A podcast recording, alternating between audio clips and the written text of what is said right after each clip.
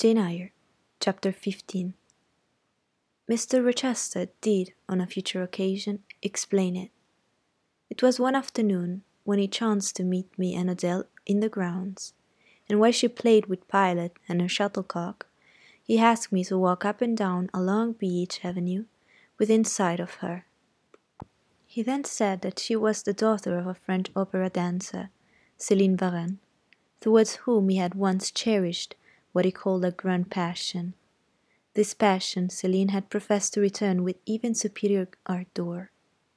He thought himself her idol, ugly as he was. He believed, as he said, that she preferred his tired athlete to the elegance of the Apollo Belvedere. And Miss Eyre, so much was I flattered by this preference of the Gallic sylph for her British gnome, that I installed her in a hotel, gave her a complete establishment of servants, a carriage, cashmeres, diamonds, dentelles, etc. In short, I began the process of ruining myself in the received style, like any other spoony. I had not, it seems, the originality to chalk out a new road to shame and destruction but trod the old track with stupid exactness not to deviate an inch from the beaten centre. I had, as I deserved to have, the faith of all the other spoonies. Happening to call one evening, when Celine did not expect me, I found her out, but it was a warm night and I was tired with strolling through Paris. So I sat down in her boudoir, happy to breathe the air consecrated so lately by her presence. No, I exaggerate. I never thought there was any consecrating virtue about her. It was rather a sort of pastel perfume she had left, a scent of musk and amber, then an odor of sanctity. I was just beginning to stifle with the fumes of conservatory flowers and spring essences when I bethought myself to open the window and step out onto the balcony. It was the moonlight and gaslight besides, and very still and serene. The balcony was furnished with a chair or two. I sat down, took out a cigar. I will take one now, if you'll excuse me. Here ensued a pause, filled up by the producing and lighting of a cigar. Having placed it to his lips, and breathed a trail of Havana incense on the freezing and sunless hair, he went on. I liked bonbons too in those days, Miss Eyre, and I was croquant croquant chocolate comfits, and smoking alternately, watching meantime the equipage that rolled along the fashionable streets towards the neighboring opera house. When in an elegant close carriage drawn by a beautiful pair of English horses, and distinctly seen in the brilliant city night, I recognized the voiture I had given Celine. She was returning, of course. My heart thumped with impatience against the iron rails I leant upon. The carriage stopped, as I expected, at the hotel door. My flame alighted, though muffled in a cloak, an unnecessary encumbrance by the by, on so warm a June evening. I knew her instantly by her little foot, seen peeping from the skirt of her dress as she skipped from the carriage step. Bending over the balcony, I was about to murmur, Mon ange, in a tone, of course, which should be audible to the ear of love alone. When a figure jumped from the carriage after her, clocked also, but it was a spurred heel which had rung on the pavement, and it was a hatted head which now passed under the arched porte cochere of the hotel. You never felt jealousy, did you, Miss Eyre? Of course not. I need not to ask you, because you never felt love. You have both sentiments yet to experience. Your soul sleeps, the shock is yet to be given which shall awaken it. You think all existence lapses in as quite a flow as that in which your youth has either slid away. Floating on with closed eyes and muffled ears, you neither see the rock bristling not far off in the bed of the flood, not hear the breakers boil at their base. But I tell you, and you may mark my words, you will come some day to a cracky pass of the channel, where the whole of life's stream will be broken up into whirl and tumult, foam and noise. Either you will be dashed to atoms on crack points, or lifted up and borne on by some master wave into a calmed current, as I am now. I like this day. I like that sky of steel. I like the sternness and stillness of the world under this frost. I like Thornfield, its antiquity, its retirement, its old crow trees and thorn trees, its great facade, and lines of dark windows reflecting that metal welkin.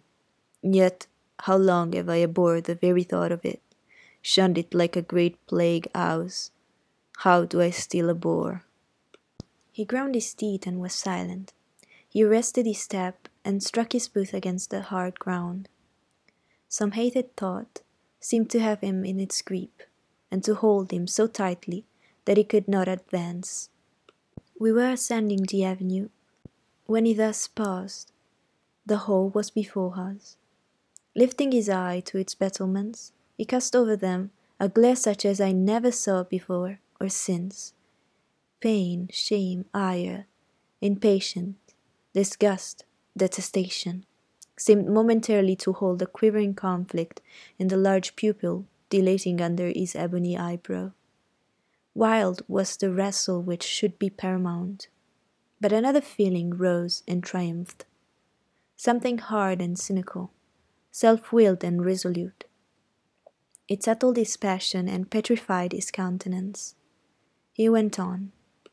During the moment I was silent, Miss Eyre, I was arranging a point with my destiny. She stood there by that beech trunk, a hug like one of those who appear to Macbeth on the heath of Forres. You like Thornfield, she said, lifting a finger. And then she wrote in the air a memento, which ran in lurid hieroglyphics all along the house front, between the upper and lower row of windows. Like it if you can, like it if you dare. I will like it, said I. I dare like it, and I will keep my word. I will break obstacles to happiness, to goodness. Yes, goodness. I wish to be a better man than I have been, than I am. As Job's Leviathan broke the spear, the dart, and the habergeon, hindrances which other count as iron and brass, I will esteem but straw and rotten wood. Adele here ran before him with her shuttlecock. Away! he cried harshly. Keep at a distance, child, or gone in to Sophie. Continuing then to pursue his walk in silence, I ventured to recall him to the point whence he had abruptly diverged. Did you leave the balcony, sir? I asked, when Mademoiselle Varenne entered. I almost expected a rebuff for this hardly well timed question, but on the contrary, waking out of his scowling abstraction, he turned his eyes towards me and the shades seemed to clear off his brow. Oh, I had forgotten Celine. Well, to resume, when I saw my charmer thus come in accompanied by cavalier, I seemed to hear a hiss and the green snake of jealousy rising on undulating coils from the moonlit balcony, glided within my waistcoat and ate its way in two minutes to my heart's core. Strange, Strange that I should choose you for the confidant of all this, young lady. Passing strange that you should listen to me quietly, as if it were the most usual thing in the world for a man like me to tell stories of his over mistress to a quaint, inexperienced girl like you. But the last singularity explains the first, as I intimated once before. You, with your gravity, considerateness, and caution, were made to be the recipient of secrets. Besides, I know what sort of a mind I have placed in communication with my own. I know it is not one liable to take infection. It is a peculiar mind. It's a unique one. Happily, I do not mean to harm it, but if I did, it would not take harm from me. The more you and I converse, the better, for while I cannot blight you, you may refresh me. After this digression, he proceeded. I remained in the balcony. They will come to her boudoir, no doubt, thought I. Let me prepare an ambush. So, putting my hand in through the open window, I drew the curtain over it, leaving only an opening through which I could take observations. Then I closed the casement, all but a chink just wide enough to furnish an outlet to lovers' whispered vows.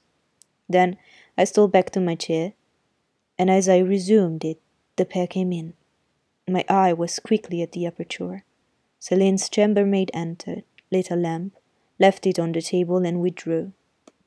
The couple were thus revealed to me clearly. Both removed the cloaks, and there was the Varenne shining in satin and jewels, my gifts, of course, and there was her companion in an officer's uniform, and I knew him for a young roué of a vicomte, a brainless and vicious youth whom I had sometimes met in society, and had never thought of hating because I despised him so absolutely. On recognizing him, the fang of the snake, jealousy, was instantly broken, because at the same moment my love for Celine sank under an extinguisher. A woman who could betray me for such a rival was not worth contending for. She deserved only scorn, less, however, than I, who had been her dupe. They began to talk. Their conversation eased me completely. Frivolous, mercenary, heartless, and senseless, it was rather calculated to weary than enrage a listener. A card of mine lay on the table. This, being perceived, brought my name under discussion. Neither of them possessed energy or wit to belabor me soundly, but they insulted me as coarsely as they could, in their little way, especially Celine, who even waxed rather brilliant on my personal defects, deformities, she termed them. Now, it had been her custom to launch out into fervent admiration of what she called my beauté mal, wherein she differed diametrically from you, who told me point blank at the second interview that you did not think me handsome.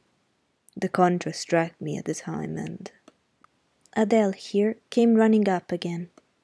Monsieur, John has just been to say that your agent has called and wishes to see you. Ah, in that case, I must abridge. Opening the window, I walked in upon them, liberated Celine from my protection, gave her notice to vacate her hotel, offered her a purse for immediate exigencies, disregarded screams, hysterics, prayers, protestations, convulsions, made an appointment with the Vicomte for a meeting at the Bois de Boulogne. Next morning I had the pleasure of encountering him, left a bullet in one of his poor, etiolated arms, feeble as the wing of a chicken in the pip, and then thought I had done with the whole crew.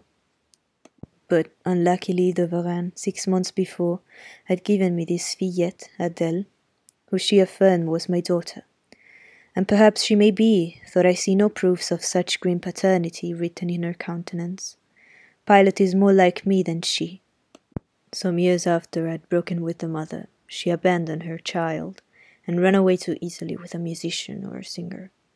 I acknowledge no natural claim on Adele's part to be supported by me nor do I now acknowledge any, for I am not her father.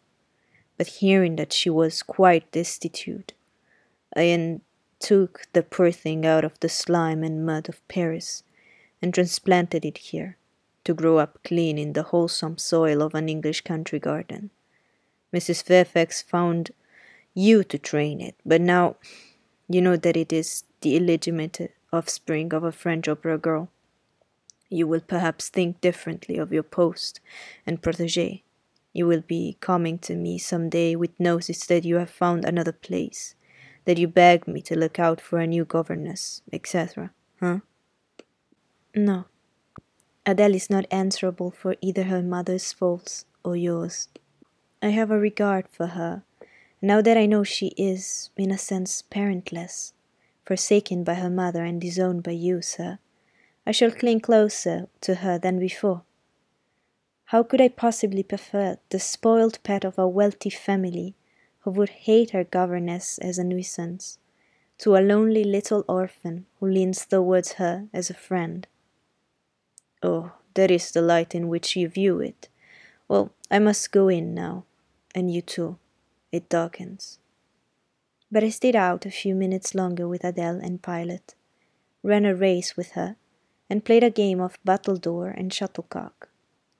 When we went in, and I had removed her bonnet and coat, I took her on my knee, kept her there an hour, allowing her to prattle as she liked.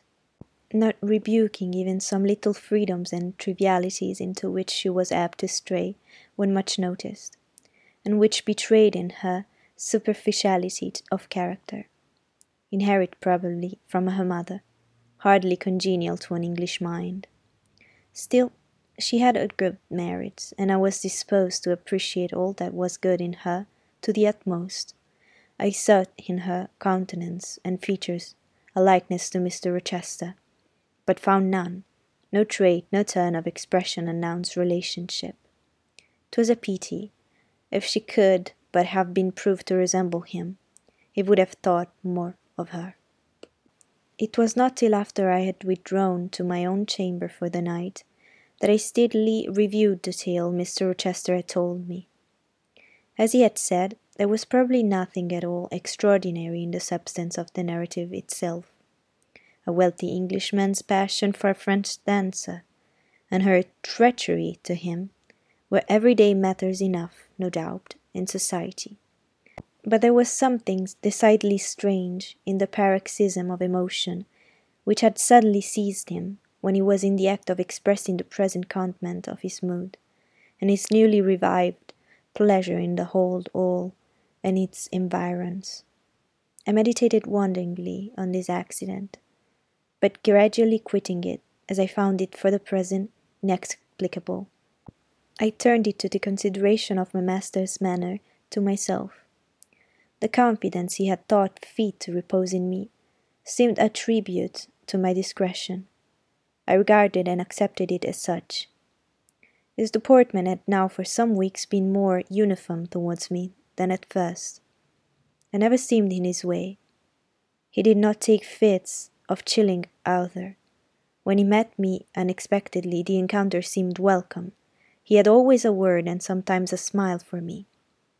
When summoned by formal invitation to his presence, I was honored by a cordiality of reception that made me feel I really possessed the power to amuse him, and that this evening conferences were sought as much for his pleasure as for my benefit. I indeed talked comparatively little, but I heard him talk with relish. It was his nature to be communicative. He liked to open to a mind unacquainted with the world glimpses of its scenes and ways. And I have a keen delight in receiving the new ideas he offered, in imagining the new pictures he portrayed or followed him in thought through the new regions he disclosed never startled or troubled by one nauseous allusion. The ease of his manner freed me from painful restraint. The friendly frankness, as correct as cordial, with which he treated me, drew me to him. I felt at times as if he were my relation rather than my master. Yet he was imperious sometimes still, but I did not mind that. I saw it was his way. So happy, so gratified did I become with this new interest added to life, that I ceased to pine after kindred.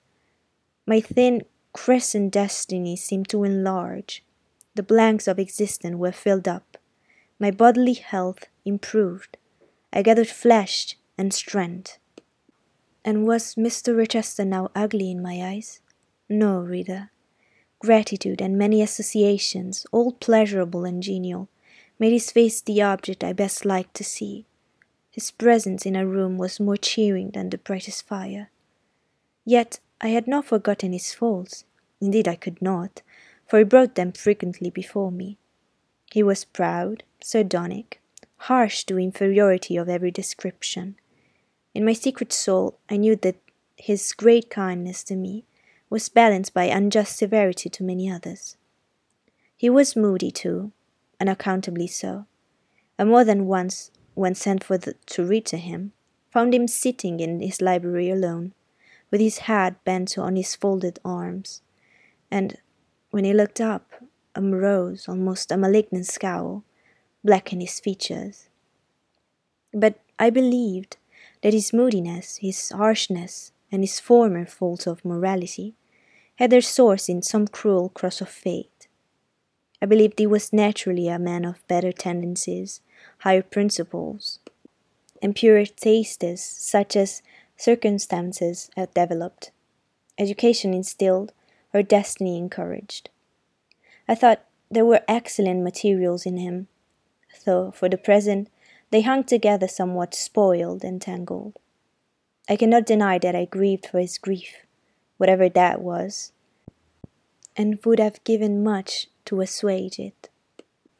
Thought I had now extinguished my candle and was laid down in bed.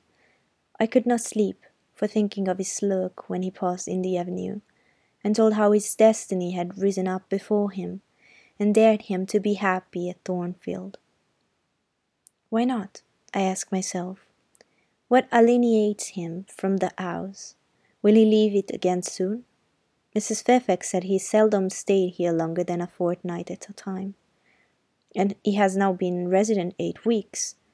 If he does go, the change will be awful. Suppose he should be absent, spring, summer, and autumn.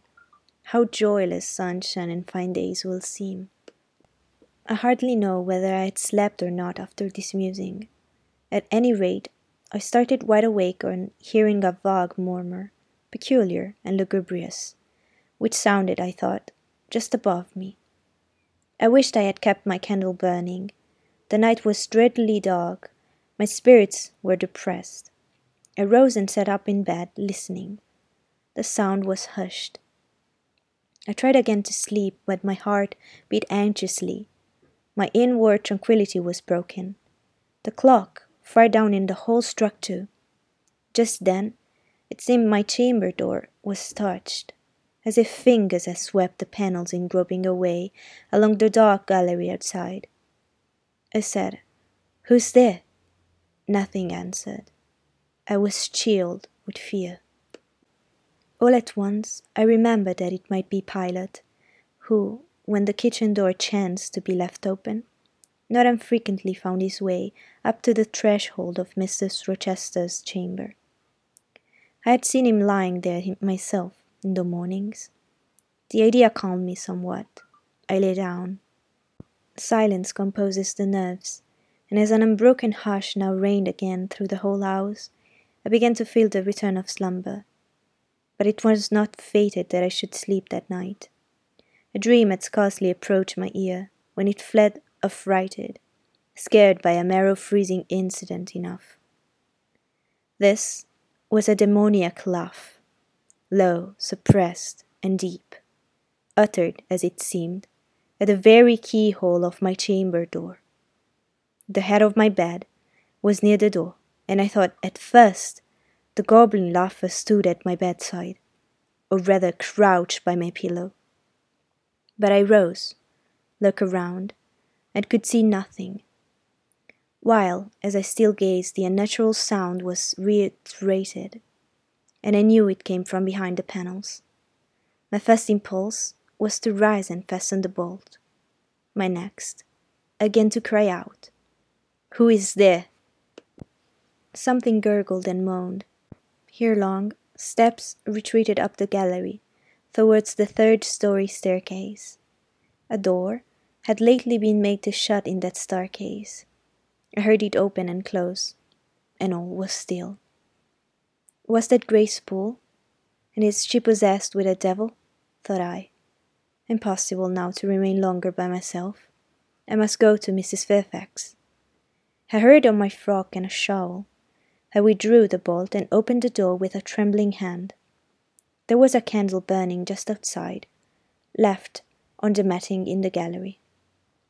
I was surprised at this circumstance, but still more was I amazed to perceive the air quite dim, as if filled with smoke, and while looking to the right hand and left, to find whence these blue wreaths issued, I became further aware of a strong smell of burning. Something creaked. It was a door ajar, and that door was Mr. Rochester's, and the smoke rushed in a cloud from thence. I thought no more of Mrs. Fairfax. I thought no more of Grace Poole or the laugh. In an instant I was within the chamber. Tongues of flame darted round the bed. The curtains were on fire. In the midst of blazing vapour, Mr. Rochester lay stretched motionless in deep sleep. Wake! Wake! I cried. I shook him, but he only murmured and turned. The smoke had stupefied him. Not a moment could be lost. The very sheets were kindling. I rushed to his basin and he ewer. Fortunately, one was wide and the other deep, and both were filled with water. I heaved them up, deluged the bed and its occupant, flew back to my own room, brought my own water jug, baptized the couch afresh, and by God's aid, succeeded in extinguishing the flames which were devouring it. The hiss of the quenched element, the breakage of a pitcher which I had flung from my hand when I had emptied it, and above all the splash of shower bath I had liberally bestowed, roused Mr. Rochester at last. Though it was now dark, I knew he was awake, because I heard him fulminating strange anathemas at finding himself lying in a pool of water. Is there a flood? he cried. No, sir, I answered, but there has been a fire. Get up. Do, you are drenched now. I will fetch you a candle. In the name of all the elves in Christendom, is there gin here? he demanded. What have you done with me, witch, sorceress? Who is in the room besides you? Have you plotted to drown me? I will fetch you a candle, sir, and in heaven's name, get up. Somebody has plotted something. You cannot too soon find out who and what it is. There, I am up now, but at your peril you fetch a candle yet. Wait a minute till I get into some dry garments, if any dry there be. Yes, here is my dressing gown. Now run. I did run. I brought the candle which still remained in the gallery.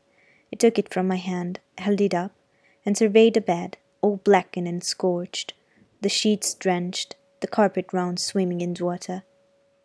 What is this, and who did it? he asked.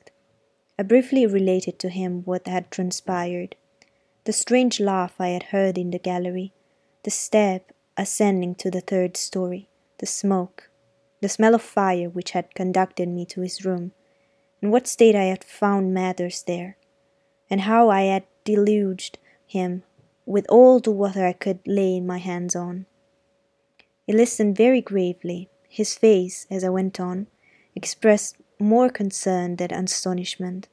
He did not immediately speak when I had concluded. Shall I call Mrs. Fairfax? I asked. Mrs. Fairfax? No. What the deuce would you call her for? What can she do? Let her sleep unmolested. Then I will fetch Leah and wake John and his wife. Not at all. Just be still. You have a shawl on? If you are not warm enough, you may take my cloak yonder. Wrap it about you and sit down in the armchair there. I'll put it on. Now, place your feet on the stool to keep them out of the wet. I am going to leave you a few minutes. I should take the candle. Remain where you are till I return. Be as still as a mouse. I must pay a visit to the third story. Don't move, remember, or call anyone. He went. I watched the light withdraw. He passed up the gallery very softly, and closed the staircase door with as little noise as possible, shut it after him, and the last ray vanished. I was left in total darkness. I listened for some noise, but heard nothing. A very long time elapsed. I grew weary. It was cold in spite of the clock.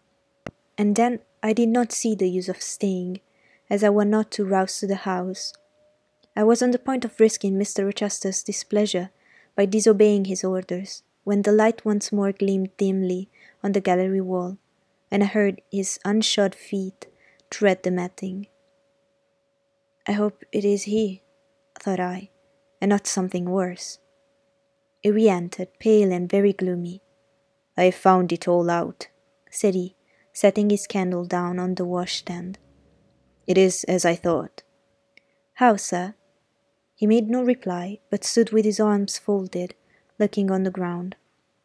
At the end of a few minutes, he inquired in rather a peculiar tone. I forgot whether you said you saw anything when you opened your chamber door. No, sir, only the candlestick on the ground. But you heard an odd laugh. You have heard that laugh before, I should think, or something like it. Yes, sir. There is a woman who sells here, called Grace Poole. She laughs in that way. She's a singular person. Just so, Grace Poole. You have guessed it. She is, as you say, singular. Very. Well, I shall reflect on the subject. Meantime, I am glad that you are the only person, besides myself, acquainted with the precise details of tonight's incident. You are no talking fool. Say nothing about it. I will account for this state of affairs. And now, return to your own room. I should do very well on the sofa in the library for the rest of the night. It is near four. In two hours the servants will be up. Good night, then, sir, said I, departing. He seemed surprised, very inconsistently so, as he had just told me to go. What? he exclaimed. Are you quitting me already, and in that way? You say I might go, sir? But not without taking leave, not without a word or two of acknowledgment and goodwill, not, in short, in that brief, dry fashion. Why, you have saved my life, snatched me from a horrible and excruciating death, and you walk past me as if we were mutual strangers. At least shake hands. He held out his hand. I gave him mine. He took it first in one, then in both his own. You have saved my life. I have a pleasure in owing you so immense a debt. I cannot say more. Nothing else that as being would have been tolerable to me in the character of creditor for such an obligation. But you, it is different. I feel your benefits no burden, Jane. He paused, gazed at me. Words almost visible trembled on his lips, but his voice was checked. Good night again, sir. There is no debt, de- benefit, burden, obligation in that case. I knew, he continued, you would do me good in some way at some time. I saw it in your eyes when I first beheld you. Their expression and smile did not strike the light to my very inmost heart, so for nothing. People talk of natural sympathies. I've heard of good genii. There are grains of truth in the wildest fable my cherished preserver. Good night. Strange energy was in his voice, strange fire in his look. I am glad I happened to be awake, I said, and then I was going. What? You will go? I am cold, sir. Cold? Yes. And standing in a pool. Go then, Jane, go. But he still retained my hand, and I could not free it. I bethought myself of an expedient. I think I heard Mrs. Fairfax move, sir, said I. Well, leave me. He relaxed his fingers, and I was gone. I regained my couch, but never thought of sleep. Till morning dawned, I was tossed on a buoyant but unquiet sea, where billows of trouble rolled under surges of joy. I thought sometimes I was beyond its wild waters ashore, sweet as the hills of Beulah, and now and then a freshening gale wakened my hope, bore my spirit triumphantly towards the bourne. But I could not reach it, even in fancy.